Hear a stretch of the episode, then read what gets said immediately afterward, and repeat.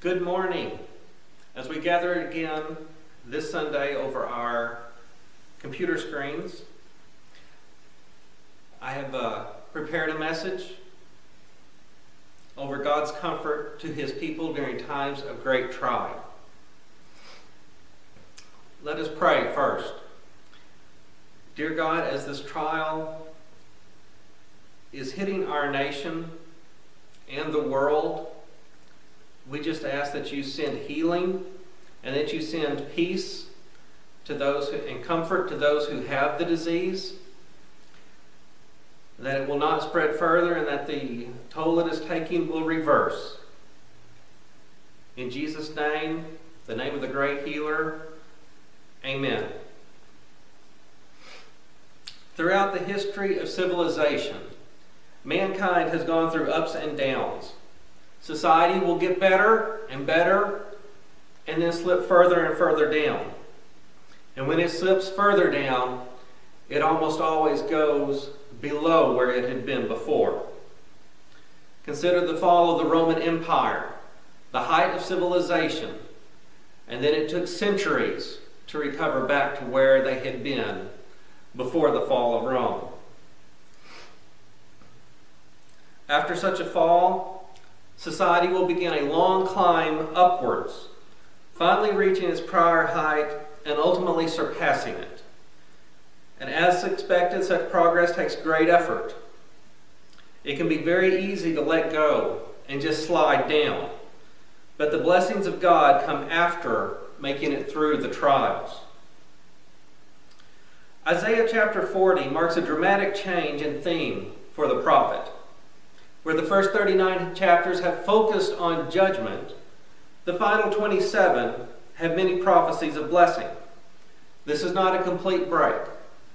The first part of Isaiah also has prophecies of blessing, while the last half also has promises of judgment. But the emphasis is marked enough to notice. Beginning in verse 1 Comfort, O comfort my people, says your God. Speak kindly to Jerusalem and call out to her that her warfare has ended, that her iniquity has been removed, that she has received of the Lord's hand double for all her sins. A voice is calling, Clear the way for the Lord in the wilderness, make smooth in the desert a highway for our God. Let every valley be lifted up and every mountain and hill be made low. And let the rough ground become a plain, and the rugged terrain a broad valley. Then the glory of the Lord will be revealed, and all flesh will see it together, for the mouth of the Lord has spoken. God commands some of his people to bring comfort to others after what they have been through. They have paid for their sins by taking the discipline God sent. They have even taken more, as the punishment has paid double for their sins. This does not mean that they had a future get out of jail free card, but it does mean that blessing is coming. Jerusalem had a pattern of falling into sin and being punished for it. Idolatry was a very easy and obvious sin to fall into. Even in the time of Isaiah, the 8th century BC, after all the trouble they had with the evil kings, bringing in idols and making sacrifices on the high places to foreign gods, they went back again. God would punish, they would repent, and then they would bring the gods back in. Read through Kings and Chronicles to see the ups and downs of the people's worship. After a good king would institute reform, a bad king would come and take the kingdom back to idolatry. Even the best kings had trouble doing all they wanted. Some would eliminate the Asherah poles, but leave the high places intact. That foothold of idolatry always let the sin come back later. One thing to, remem- to be remembered with the enemy of our souls is that given an inch, he will take a mile.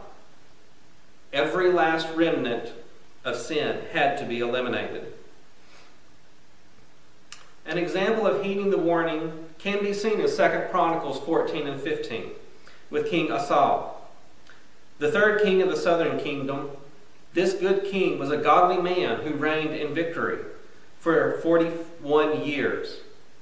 At the beginning of his reign, he tried to eliminate all things pagan. He cut down the Asherah poles, the sacred pillars, and pagan altars. He tore down the high places. He even removed his mother from the office of Queen Dowager because she had a large Asherah pole. That he took great pleasure in cutting down, chopping, and burning. He then reigned in peace for 20 years until confronted with personal sin. And then he fell. And he would not turn back to God and died of a disease which a prophet could have cured. Another example from the southern kingdom is the Babylonian captivity. When the people did not respond to warning after warning, the southern kingdom was exiled to Babylon. But a blessing was coming after that disaster. God never sends a plague without a blessing to those who learn, repent, and reform. When the people returned from the exile, they had learned the lesson God wanted them to learn.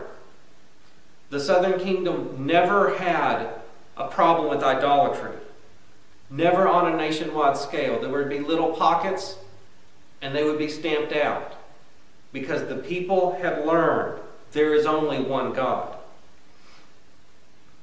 When they returned from the exile, they had a renaissance of Hebrew literature and poetry. Before the exile, Isaiah here stood head and shoulders above all other prophets and all other poets. His poetry is beautiful and perfect Hebrew, even better than King David's, the sweet singer of Israel.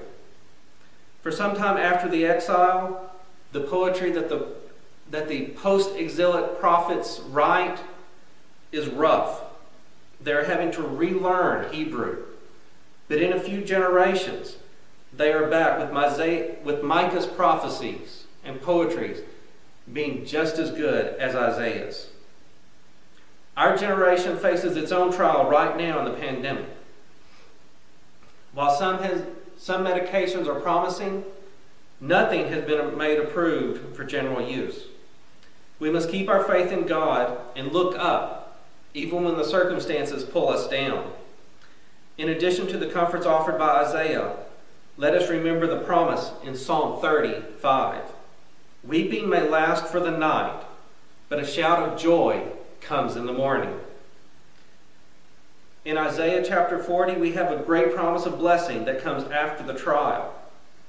God promises comfort to them in the form of clear the way for the Lord in the wilderness, make smooth in the desert a highway for our God.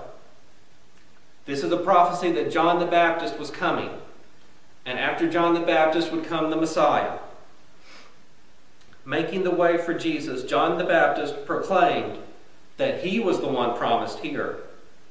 The day of the Messiah had come. The comfort and blessings were poured out, running from Bethlehem to Nazareth to Golgotha's cross and the tomb from which he emerged.